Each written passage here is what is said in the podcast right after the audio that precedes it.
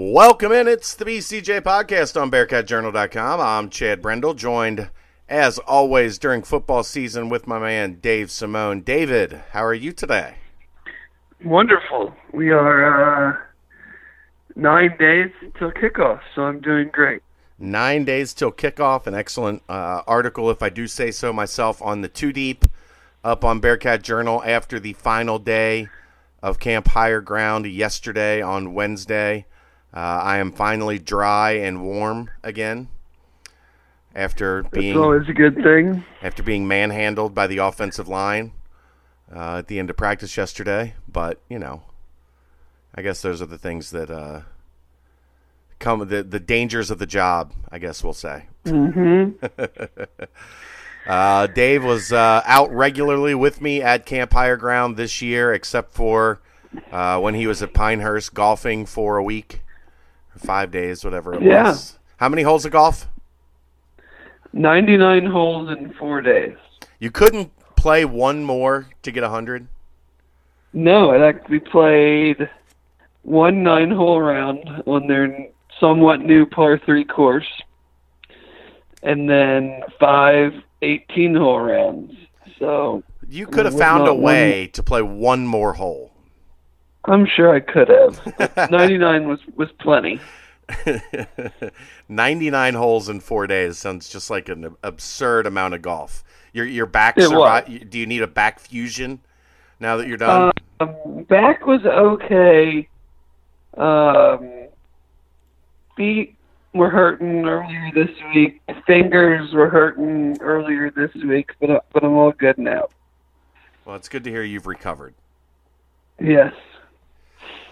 So let's get to it. We're going to uh, get a good show today. We're going to take a look uh, for the, the first uh, portion, first third of the show or so uh, at camp. Uh, there's been a lot. I mean, obviously, we've had practice reports every day. We actually did it this year, Dave. Every minute of every practice, all 16 practices that were open. There were only 16.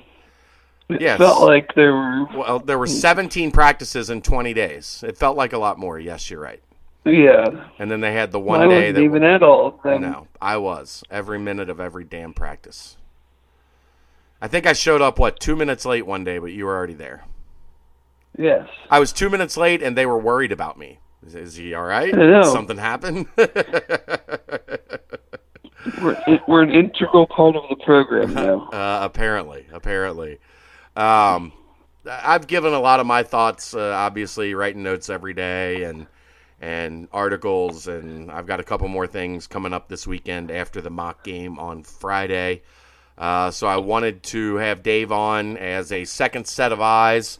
Uh, you potentially saw some things different than me. I'm guessing most of the stuff we saw was was about the same. The takeaways were about the same, but uh, I think it's good for our members to get. You know, you were there quite a bit, so it's good to get a uh, a different perspective other than just hearing from me all the time. Because I know my wife tells me she gets sick of me talking. She gets sick of hearing from me all the time. So I figure you guys are pretty much the same. So we'll get Dave here to. Uh, Oh yeah, definitely. we'll get Dave to uh, expand on some things. Obviously, Dave, everybody wants to start at quarterback. What did you see? Hayden Moore, Des Ridder. Do you think you know who will be the starter at UCLA? Because I'm not sure.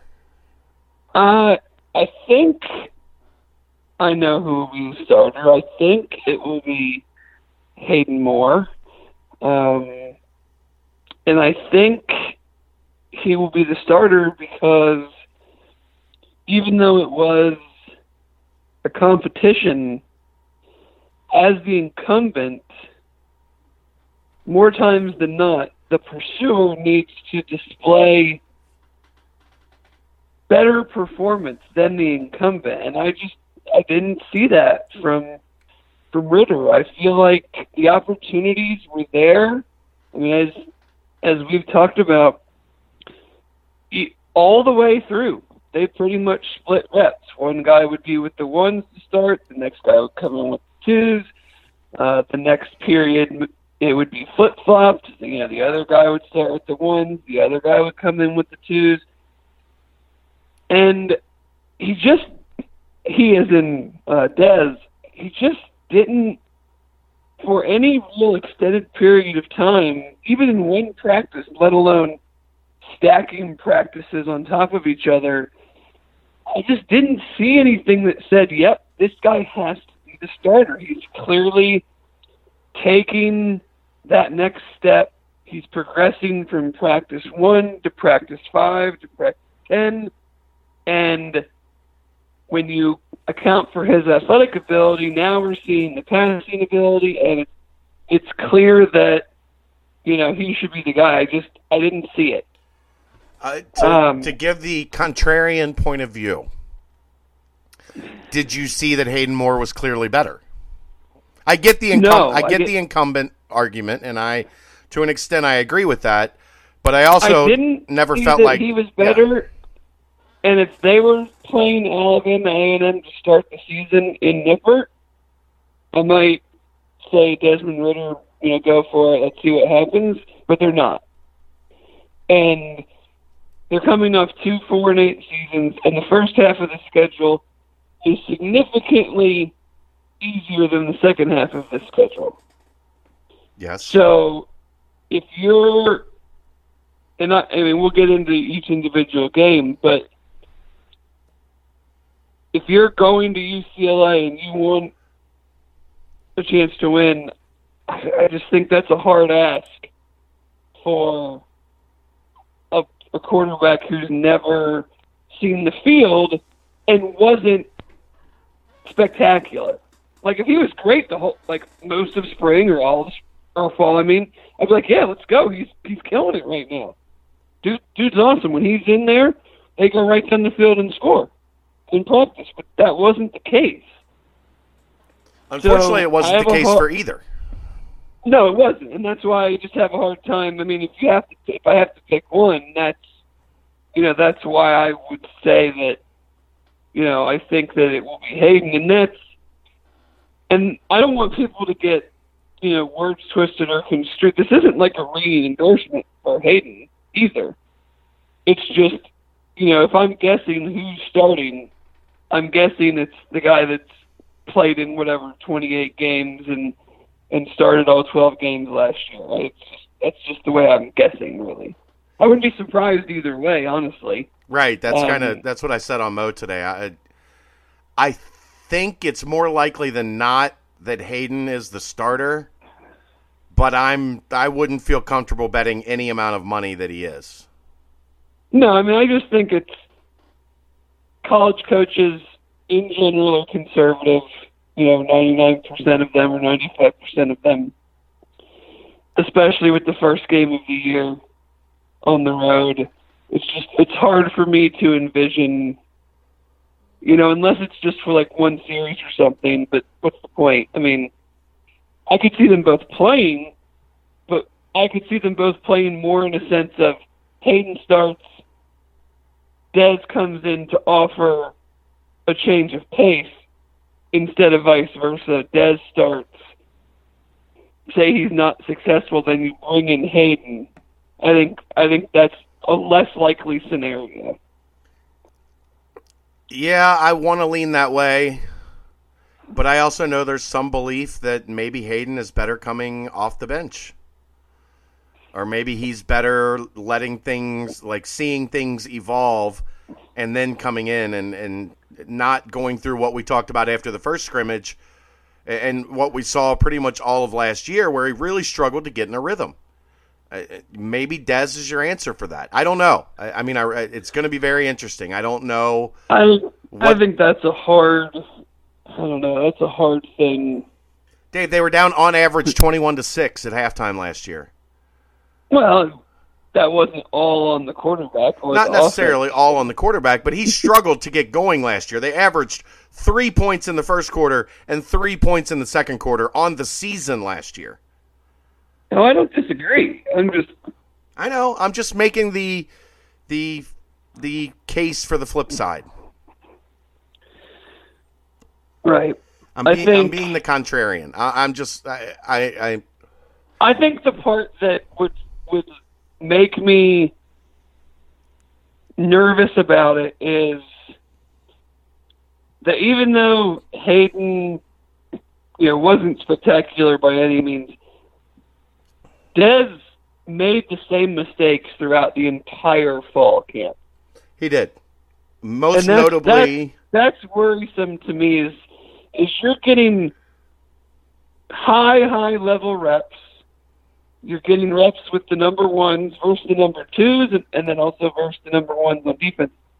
And he made the same mistakes that we saw at the very beginning, at the very end. I think we saw less of them towards the end. I think we still saw some of the same mistakes. I think he we made still, them. but we still saw one the other day where Javon Hicks dropped a surefire interception on the same type of stuff that we had seen on camp. And for for those that haven't read the reports or are, are catching up, a lot of it has been underneath losing defenders in coverage, and then throwing it right to them. Um, we've seen it probably five or six times, maybe maybe a little bit more even throughout camp. Um, it- it's really not on the deep or the the intermediate stuff. It's on the shorter stuff where a linebacker drops into a coverage or a safety drops down into a zone. He doesn't see it and thinks that there's going to be a wide receiver open in that that space, and next thing you know, the ball's going the other way. Um, we saw And it. We saw for it. this for this game specifically too against UCLA, they're going to run a three-four with probably a pretty attacking disguise type of defense, and that worries me with linebackers coming off the edge or guys dropping. I mean, it's going to be a guess no matter what, because it's Chip's first first time back in college for several years, and you know that's kind of what they ran at, at Oregon, so they can kind of probably study that to some extent. But you know, it just kind of goes back to he's never seen any of this before. Is and is this the time? You know, to go to go that way. I just don't know. Yeah, I mean, I, I don't disagree. I'm just like I said, I'm just presenting the other side of the argument. Oh no, and that I mean, 'Cause and that can that's fair. It's fair to present both sides because, like we've said, neither one of them took the job. Right. So when no one takes the job, you leave it open to a coach's whim or a coach's interpretation of what they value more. So, you know, Yeah. I just feel I feel like Fickell's going to value the senior, the guy that's been there, the guy that you know can go on the road, you know, has played in in road games and, and stuff like that. But that I mean, but that this is not based on he was like superior. I mean, I think he was a little better, but he should be a little better. He's a, a fifth year senior versus a redshirt freshman. Yeah. It's going to be interesting. I know that much. It's going to be very interesting at 7 o'clock next Saturday to see who strolls out there with the first team offense. Uh, I want to say it's going to be Hayden, but I'm not 100% certain of that. And we get to find out soon enough. So, Yeah. um, other thoughts from camp? Uh, give me your, if, if I were to ask you your one main takeaway uh, from your time out at higher ground, what was your what would be your one main takeaway? defensive speed seems noticeably better across the board. Um, I don't know if that's going to translate into games. I'm hoping, but you know, the linebacker position. I think with Malik Clements now playing down, Brian Wright at linebacker has shown great athleticism, great play recognition, you know, things like that. And then I just think, um, I think there's more athleticism and just overall speed at the corner position. Um, you know, Coby Bryant, Gilbert, and Cam Jeffries, I think all have more speed and athleticism than Linden Stephens, Grant Coleman, Devin Pierce did last year. And then the two young safeties with Forrest Jr. and Wiggins. I mean, everyone's talked, you know, even nationally, Bruce Feldman talked about Wiggins' freak athleticism. And I just think as a unit they were quicker to diagnose plays. They were quicker on stuff, you know, that's given UC problems in the past, whether it be screens, sweeps, stuff like that. I thought they did a better job. They blew up a lot practice. of screens. A lot of screens. Getting yeah, taking on blockers, getting to the outside, um, you know, stuff like that. So, and unfortunately, in a in a practice setting, you're not going to really get a true idea of, of a pass rush. They're not going to let, you know, they blow it dead. They blow the line dead, you know, before they really have a shot to get to the quarterback. So the only way you really see sacks is if it was like a total miss by the lineman or a, a total win by the by the defensive player. But I just think the overall team speed on defense seems seems much better than than last year. You're much more of a UC football historian than I. Have you been excited about a young a young secondary this much since the days of Mickens and D'Lo and Nakamura and those guys? Well, no, I mean definitely not. Um, partly just because I mean we're talking. Obviously this year is the most important year because it's the year we're about to to watch. But I mean, you look at those guys outside of Gilbert and Cam Jeffries. They all have three years or more left. So, you know, it's an incredibly young group. It's also an incredibly inexperienced one. So, you know, you got to hope that the athleticism and playmaking ability, and you maybe hope initially that the front seven kind of helps out the back end while they kind of get their feet wet in real game situations. And then maybe they help out the front end in being able to cover for, you know, a half a second longer than we've seen in the past, which maybe then allows the defensive line to to cause some disruption. So you know, it's obviously it always works hand in hand. You can't have a great pass rush if your DBs are terrible, and and you can't have great coverage if you can't get to the quarterback. So, um, but that's my just overall thing is like, you know, I think they're just they're just more athletic, more playmaking ability in that group as a whole. So, you know, I'm hoping that that translates into the games. It's interesting because I think long term, maybe the best prospect in that secondary is Arquan Bush. And right now, he's probably sixth on the cornerback depth chart.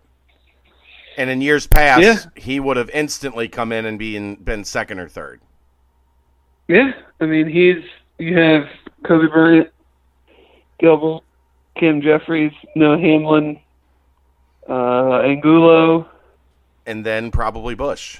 and then probably Bush. Yeah, he's right in there, five six, somewhere in that range. Yeah, I mean, that just shows to me that that they've felt it was a problem and that they went out and addressed the problem. And- Jeffries has really impressed me too, just Yeah. because initially, initially they had him in the slot, and he was doing fine there, and then some guys got dinged up, so they moved him to the outside, and he did fine there too. So I think, you know, he kind of gives them a little bit of versatility. You know, if a guy is struggling or if a guy goes down on the outside, that he can can fill that role, and then you know they they have another guy to, to come in. But I mean, I think that was a big big pickup for them.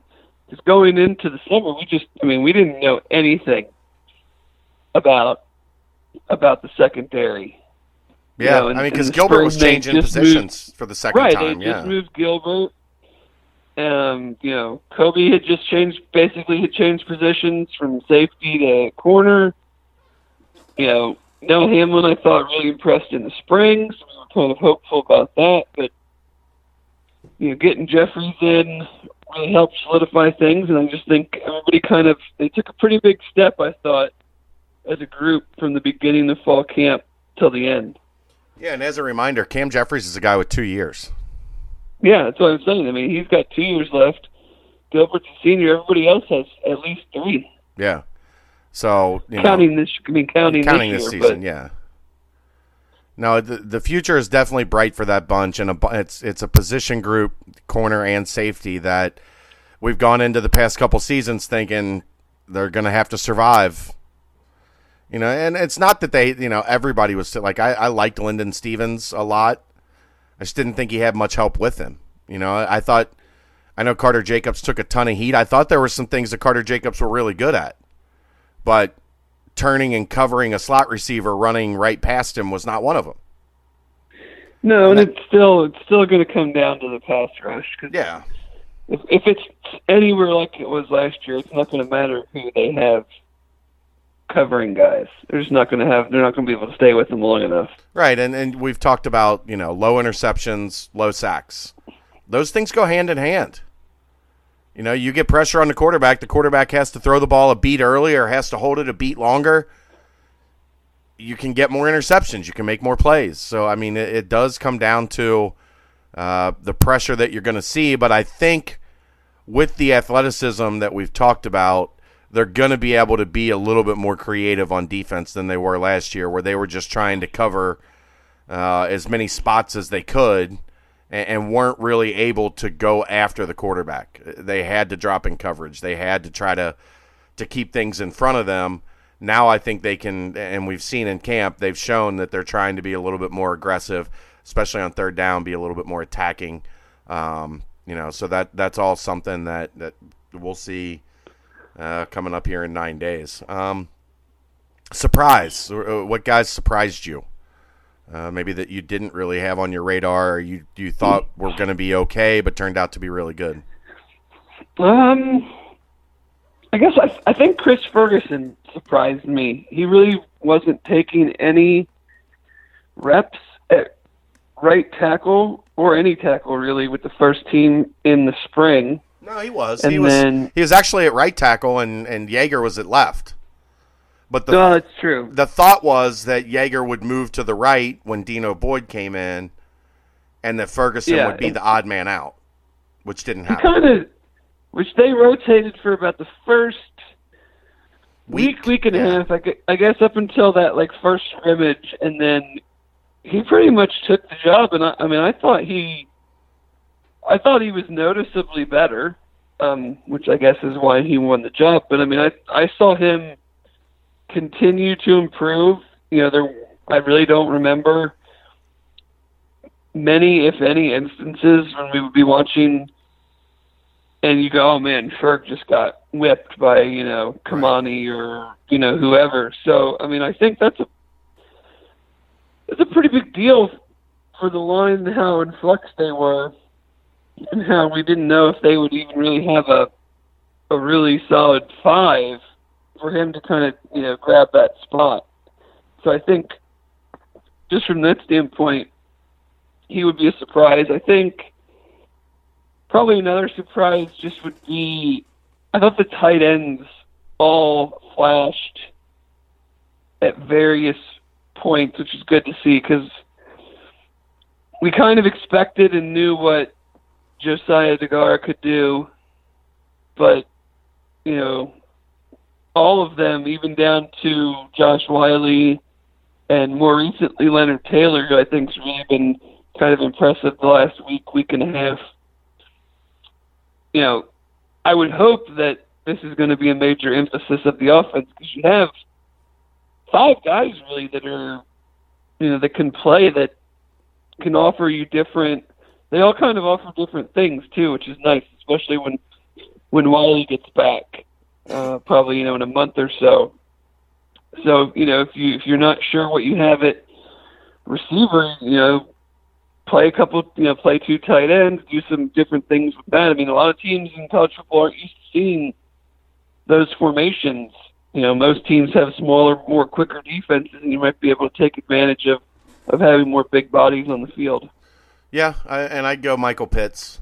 Um, I think you know it, the talk kind of was early in camp through the first half of camp, but I still think he was good the back half of camp. I think we had just adjusted our expectations to kind of expect it a little bit more uh, than than the first half of camp, where everybody was like, "Oh, he might actually be really good." Um, Yeah. That would be my surprise. If he had an MVP of camp, who would it be?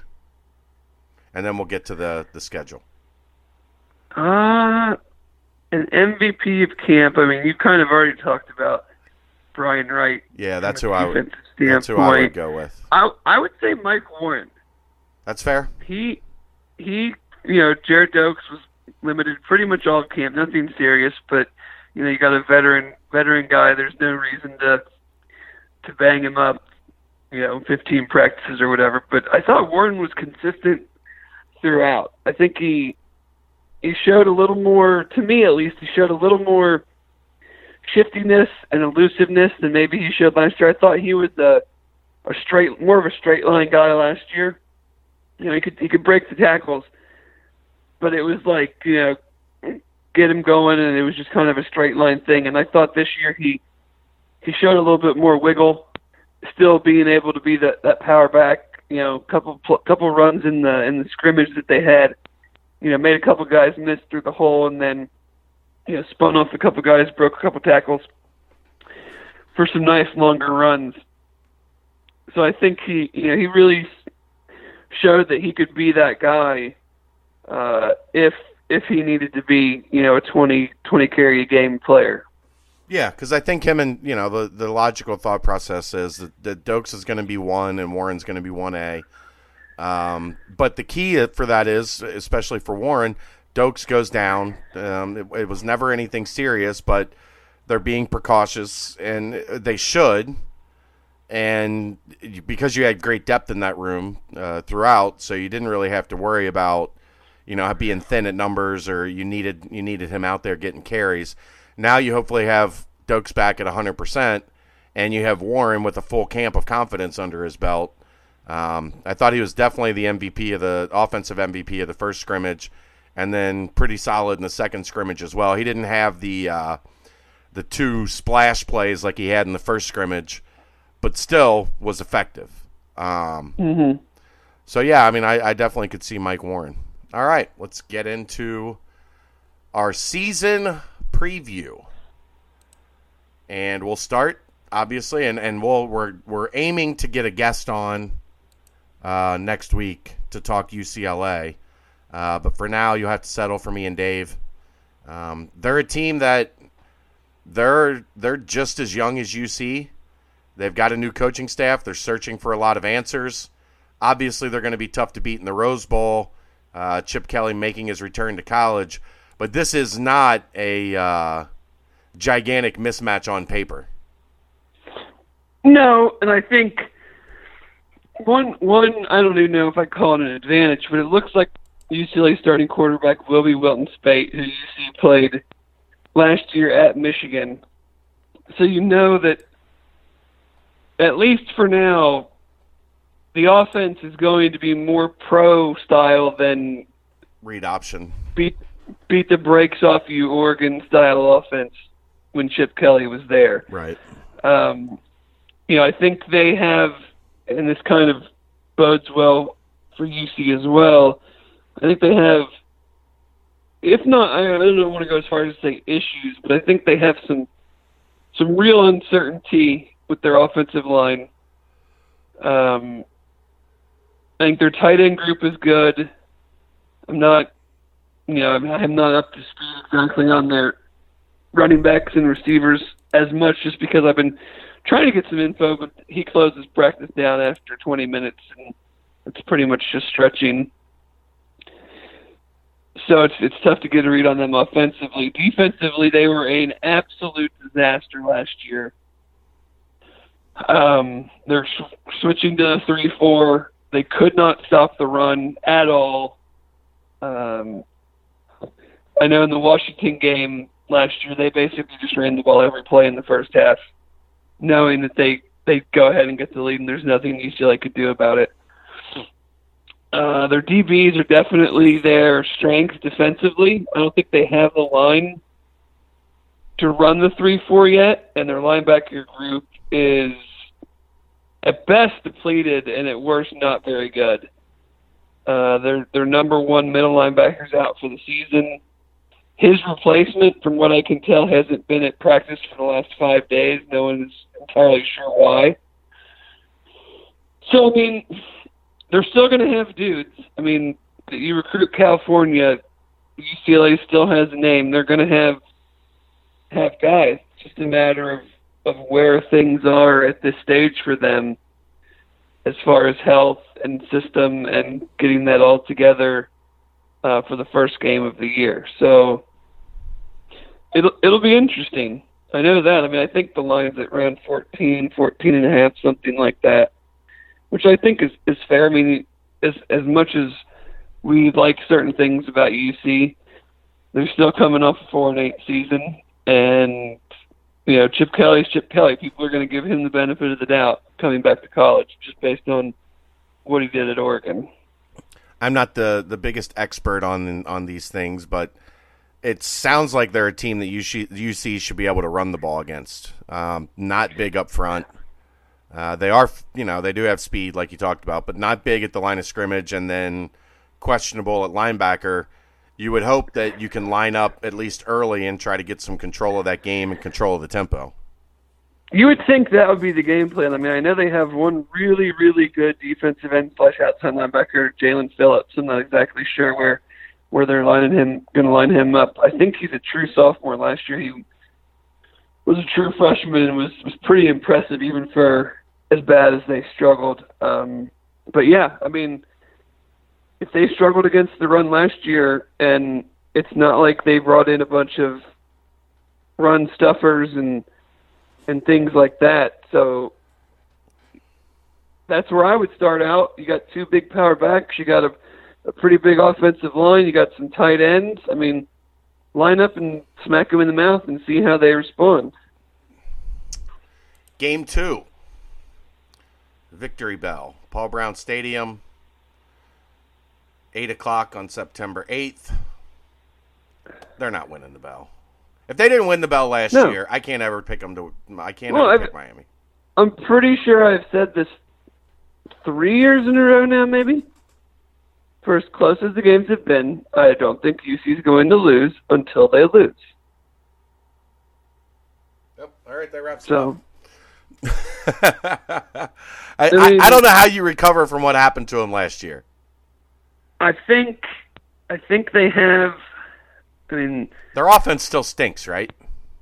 well, I mean, the thing is, is I think they're better at running back this year, but they're way worse at receiver. Uh, James Gardner's back, who had a great year last year. He's a tough cover, but they lost their second and third receiver and their number one tight end. So, you know, I just and if UC's team speed defensively is is better and where you know than what we thought it was before, and let you know for for as crazy and as bad as that game was last year, let's not forget Miami only scored like 17 points or whatever it was. Yeah. So it It wasn't, wasn't like, they, were beat the- good. no, it wasn't like they beat the brakes off UC and then in the fourth quarter some crazy shit happened and all of a sudden they came back and won. Like it was only a close game because Devin Gray dropped an walk in eighty yard touchdown and you know, like I think their def- their defense was actually pretty solid last year and I think it'll be pretty good this year based on um who they return. They're good at linebacker. They're definitely weaker in the secondary. Um, Heath Harding, and I think uh, Troy Reed or something like that. Maybe their safety, both gone. Those were easily their two best defensive backs last year. Heath Harding was a corner. So, I mean, it's a home game for UC. There's going to be more people there than they'll play in front of all year. Combined? Maybe. Uh, So I mean, they they I know they open at home against Marshall, which is their homecoming game. Very very odd. Your home, opener's homecoming game. But yeah, I, I'm expecting a win there. Alabama A&M. They'll have a great band. If they if they have enough money to bring in. Yeah, true.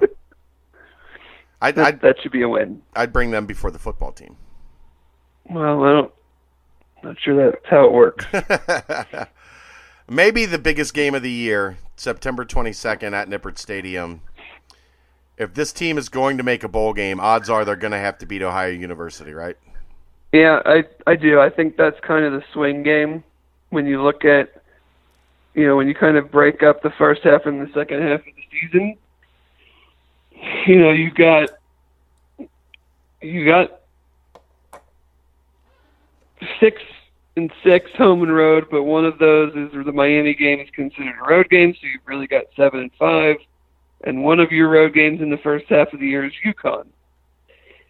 So if uh, you know if, if they're going to need to probably go five and one in the first six to give themselves a good shot at getting that sixth win, and you're not going five and one, you know, if you if you don't beat OU, and this will be the game I think that tests. I mean, the UCLA game will, and the Miami game will to some extent, but I think this will be the game that'll test where the defense is because Miami or Ohio has a good quarterback. Um, They're picked to win the MAC, and the MAC East. they're picked to it the MAC East. They should have won it last year. They somehow didn't. Lost their last two games. Uh, one of them, I think, I'm not remembering 100% Akron or Kent State, who was just awful.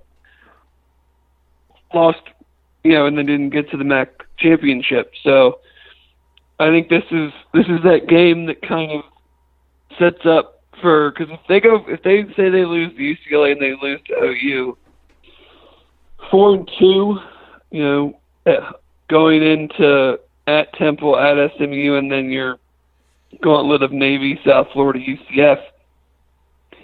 I'm not, you know, I think they'll beat ECU the last game at home, but where's that sixth win coming from? Yeah, I'm with you. I'm with you. I mean, maybe SMU and Dallas. Maybe, yeah, I mean maybe, but maybe.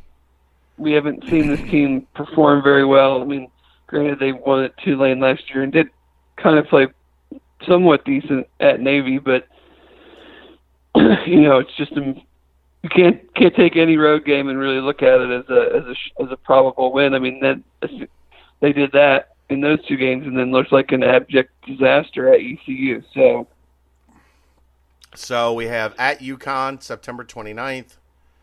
they're god awful. They It's better be, be a- able to win that game. It's going to be a god awful ugly game. It always is every time they go there. Yeah, just like last year and the year year before up there. Just terrible. That grass is way too long. It, it that game's a pain in the ass every year. Um, Tulane homecoming. That's gonna be a tough one. Tulane Tulane is getting a lot of love as kind of the um, Sleeper. sleeper team, so to speak, in the American. Be, ba- I think more based on Willie Fritz and his career coaching, what he's done uh, as he's moved along, and kind of where that program has taken steps in their third year.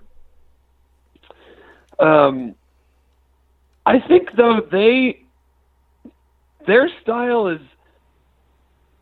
as not being a true like option triple option team like Navy. They they run it kind of but like UC pretty much shut them down last year. Yeah. Outside of a couple, I mean, Jonathan Banks did not really have a great game. They've been averaging well over 200 yards rushing, and I don't think they even came close to that. So, you know, I think for whatever reason, at least in the year one of Coach Fickell era playing that style, they matched up pretty well um, with them. So, you know, I think that's one being at home. You know, they could be on a roll at that point, You theoretically. Yeah. So you you might have some some confidence. So I mean, that's when I think they should expect to win. Saturday, October 20th, Lincoln Financial Field, Temple. Um, I know a lot of people are high on Temple. I'm not I'm sure. one of them. I'm not sure. I think they're sec. I think they're the second best team in the league behind UCF In the entire league. in the entire league. Do tell. I think they found their quarterback last year, and I, I just I like what Geoff Collins has done there from a from a defensive standpoint. They're kind of still playing vic- similar to Matt Rhule there. I just think they're solid. Like they're not. I don't see them. They're not going to beat themselves. They're you know they're gonna make it. They're just gonna make it hard for you. And UC's never outside of one year that I can remember, and it was a terrible game. Gunner Gunner Kiel was the starter. I think we won like 13 to 10 or 17 13 or something.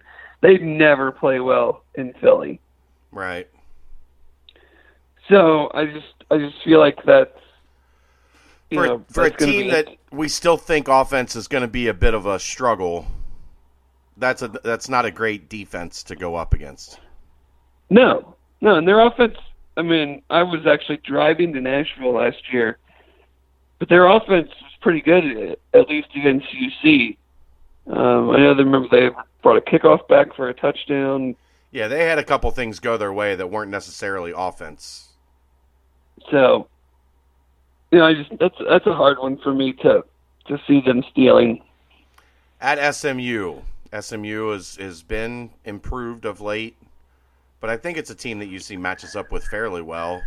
Although being on the I- road could be tough. I think so. I mean, on the road will be tough. New coaching staff. They're going to run a lot of stuff similar to what they did under Chad Morris with Sonny Dykes. They have a Ben Hicks. I think is an underrated quarterback. They've got some running backs.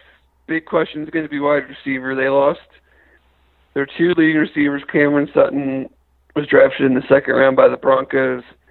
Uh, Trey Quinn, of course, is on the Patriots. Um, and that was a game UC probably should have won last year. You know, fourth and 26, Oh, you give up a 20, 27 yard pass play. Um, so it's just a matter of what what do they have on offense and from the receiver position and how improved are they defensively because they were pretty dreadful on defense last year. So you know those type of games are kind of come down to like you know you're into the second half of the season, who's banged up, who's missing games, are you are you on a little winning streak? Are you on a little losing streak? Like I think that when the teams are close like that, I think that kind of stuff plays a factor into into who you know, who wins a game like that. and that's coming off a Temple game that's going to be physical. Oh yeah, I mean it always yeah. So I don't know who SMU has the week before, but I don't either. yeah, it's um you're right. You're gonna you're gonna have some some injuries probably you're gonna have to, to deal with from the Temple game. Hold on, let me see if I can find that here real quick. Oh, I, I got it on. Oh, I, I clicked the link and it went to their men's soccer schedule. Oh, that's cool. Who do they got? Um, they open with Providence. Oh, Tomorrow, okay. Tomorrow, tomorrow good, night. good. Fighting Ed Cooley's. Open with Providence tomorrow night. Uh, before Cincinnati, they have Tulane. Okay, so it's a little funky. Yeah, they're gonna have to spend some extra time And then prepping for that Oh, that's- offense. That's interesting. After Cincinnati, they have homecoming against Houston. Okay, so yeah, so they're kind of a little bit of a sandwich game around uh, offense. You got to spend a little extra time for, and around an in-state team that you want to be rivals with. You know that you might some of those kids might be might be peeking ahead a little bit at. So, Playing against maybe the best player in the country. Probably the best player in the Yep. country.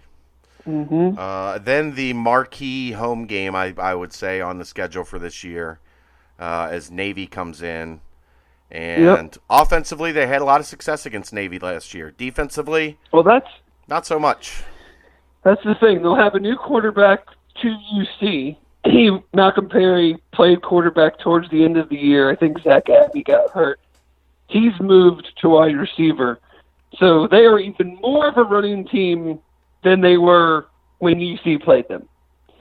Uh, Malcolm Perry is not a passer in any way, shape, or form. So Navy has always been, to me at least, can you withstand their offense at the beginning and stay in the game? Because if you can, their defense is not built to be in a close game. Their defense is built to be playing from ahead. And, you know, and obviously UC got behind quick last year. You know, played pretty well, but were never able to get it, you know, closer than I think like seven or so. Right. So it's just a matter of can you not go down fourteen nothing against a team that every drive, even if they only get one first down or something, it's still going to take you know three, four, or five minutes. Right. So I mean that's that game requires not very much uh, dissection. It's Well- pretty pretty cut and dry when you play Navy. What you need to do to get to have a chance to win. The interesting thing for me is I thought they contained Navy about as well as you could up the middle last year. They just got destroyed on plays Oh, to the okay. edge. Get well, I mean, yeah. I mean, they got gashed, definitely. But they didn't have to run up the middle at all because they kept getting 9, 10, 15 yards on the edge. Yeah, So- those those drives didn't really take three, four, five minutes, as I recall. They went pretty. No, they quick. took three, four, five plays. They went pretty quick. Not to open that wound. Um, No. And then back to back home games. I think this one they can win. This is my that's my steel game too. USF Because at may- home. It's a November maybe- 10th kickoff. Probably cold. Maybe at night, you would hope. And South Florida does not do well in the cold. They never have. Well, I'm my thing with them is I have no Quinton Flowers was so much for them that maybe by this point in the season they've got it figured out at quarterback, but they brought they brought Blake Barnett in, who was at Alabama, then transferred to Arizona State, and now transferred to UC, USF. Like at the beginning of the summer, in the spring, or something.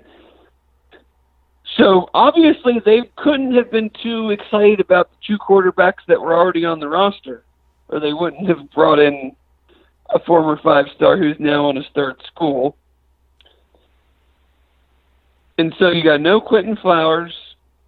Their their top running back, maybe top two running backs are gone, and they had a wide receiver drafted who was their best wide receiver last year.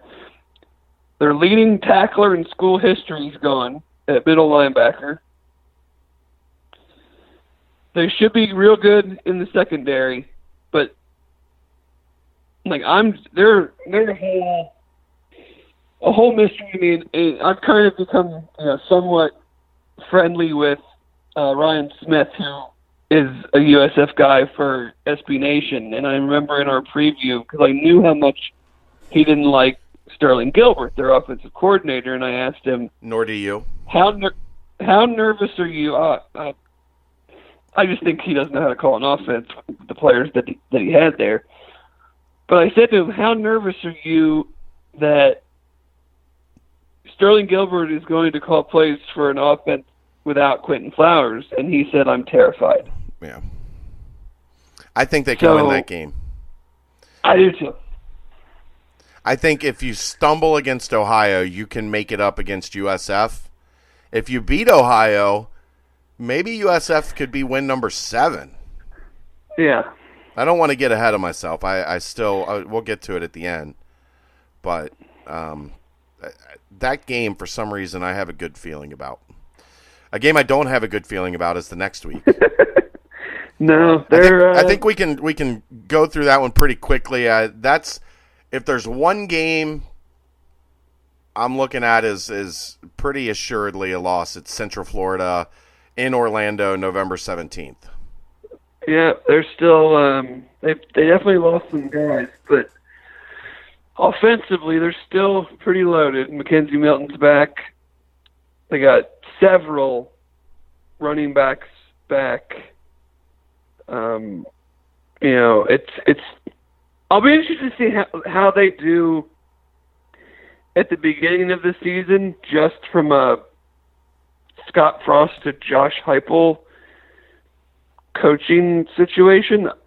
You know, he's never coached a game before as a head coach. Uh, Frost was kind of pretty impressive right away, taking an 0 and 12 team to 6 and 6, and then to 12 and 0. Right. So, can they can they stay on that path?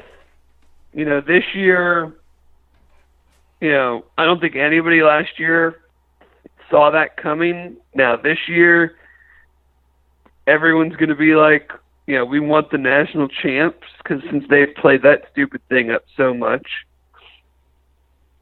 So, I mean, I think they still just have a lot more talent than you see, and it's on the road. But I'll just be interested to see them as a team throughout the season. To see them, excuse me, to see them as the hunted and not the hunter. Right. Right. And then ECU at home to close the season November 23rd. Got to have some payback on your mind in that one. Senior. I fully expect them to have an interim coach at that point. Uh, they're going to be dreadful, and I can't imagine they don't fire Scotty Montgomery before the end of the year. All right, so what do you got? Six and six? Six and six.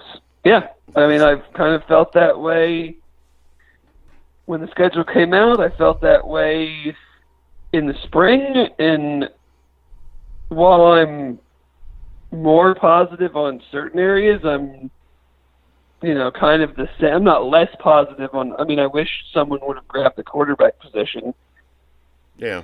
but you know, I'm kind of like, we know exactly what Hayden Moore is. Yeah. and you know that's kind of where my disappointment in Des not being able to win the job lies in is that we know exactly what he is.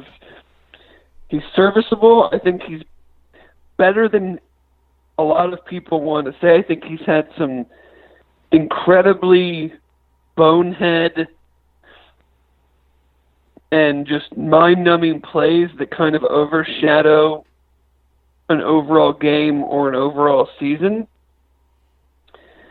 But I, I mean, I think he's he's just kind of you know he's your game manager can you know can make a play here and there if you need him. You need a good offensive line. You need a good running game. You need a good group of wide receivers. And I just I just think that they're they're still you know kind of a year away. I think you know next year you could see that uptick, but they're still really young. They're still inexperienced at a lot of places, and and while we like what they do in practice, that's that's not games. So, you know, I think six and six is a fair a fair assessment of this team. Let's see if we agree. UCLA loss, Yep, Miami win, Alabama A&M Win. win, win. Ohio University win. Or you going Win. loss? Okay. No, I'm UConn, going win. UConn win, Win. Tulane win, Yep. Temple loss, Yep. SMU I think is a toss Loss. up, but I'll go loss for now. Navy loss. Uh, yeah, I don't know. Yeah. Yeah. USF, Loss. UCF loss, ECU win. Loss. Yep. I got them five and one, and then win in the last game to go six and six. Okay. That two game homestand, if they get to five and one, that two game homestand Navy USF is going to be very interesting. Oh yeah. I mean, if they get if well, if they get to five and one, that changes. all I mean, that probably changes what I'm thinking for the whole back end of the season. Really, depending on how they do it. Right. You know, are they? So I mean, if you're you know, you can have expectations now, and they can change in the middle of the year based on how they're playing. Like if they're five and one, I'm going to expect a five and one team to not lose five out of their last six games, playing in the American. And that's fair. I think that's more than fair. So, you know, they don't they don't have a they don't quite have a stretch like my Vols do with uh, Florida, Auburn, Georgia, Alabama, South Carolina five games in a row. People still care about Tennessee football? They care way more now than they did the last three years. That's fair. All right. Anything else to add before we get out of here?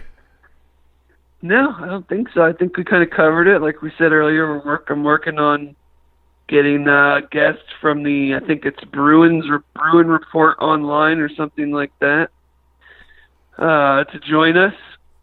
You've got an article next coming up kind of- next week that'll rank the schedule, rank the opponents one through twelve.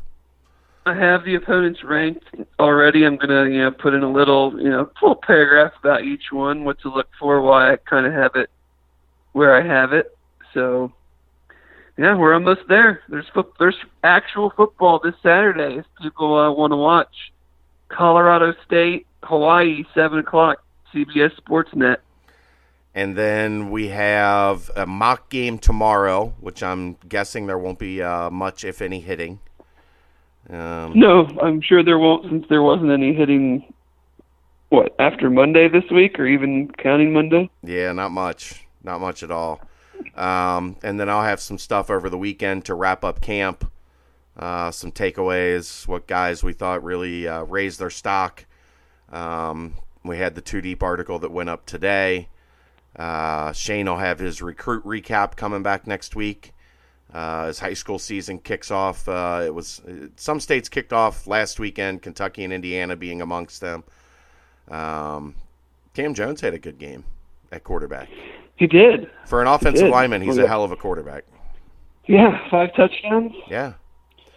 Could Um, see some interesting, interesting formations. in the next yeah. Could you see the you you make him a tackle eligible and then put him in motion and give him the ball? You could run like a little rever- like a little inside reverse. Yeah. and he could then throw it. He's he's a big human. That's some giant feet. Mm-hmm. Looked at his shoes, we're like Jesus, that is a large human being. Um, but yeah, we got lots of stuff coming. So if you're new to Bearcat Journal, uh, don't think that the the great coverage stops with camp.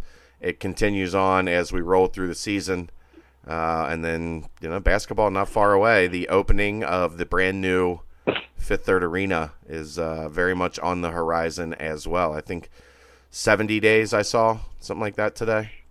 70 days to tip off. Nice. Uh, so, yeah, lots coming.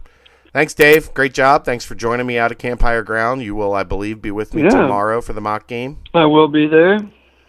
And uh, we have plenty more coming at you. And uh, the, the podcast is now weekly. We had one last week. We had one this week. We will have one every week now, pretty much through the end of basketball season. So uh, and I, I think we got a sponsor coming online here uh, next week as well. So uh, I'm excited be about nice. that. Yeah, Berg, Berg, Berg, the salesman has been working. It's good to have Berg back. he he took a little time off. He had to clear his head, uh, but he called me uh, yesterday, I think, and was talking about how excited he is for this basketball season and how good he thinks his team can be. So it's good to have him back. It uh, you know. Is he ever not excited? No, but I well, I mean, he like I didn't hear from him hardly for three months, so I didn't know what his his emotions were. Um, yeah. he did. How about the picture of him in the bathroom with his kid the other day? Did you see that? Was the kid like flicking off the camera? That was that was one. No, I guess he was. He Oh no, I did not see the other one. He was dropping a deuce, and he had the kid in like the the bumpy, like sitting there staring at him. it's like life of a stay at home dad. oh, Berg. I love that guy. It's so good to have him back and energetic and ready to go again.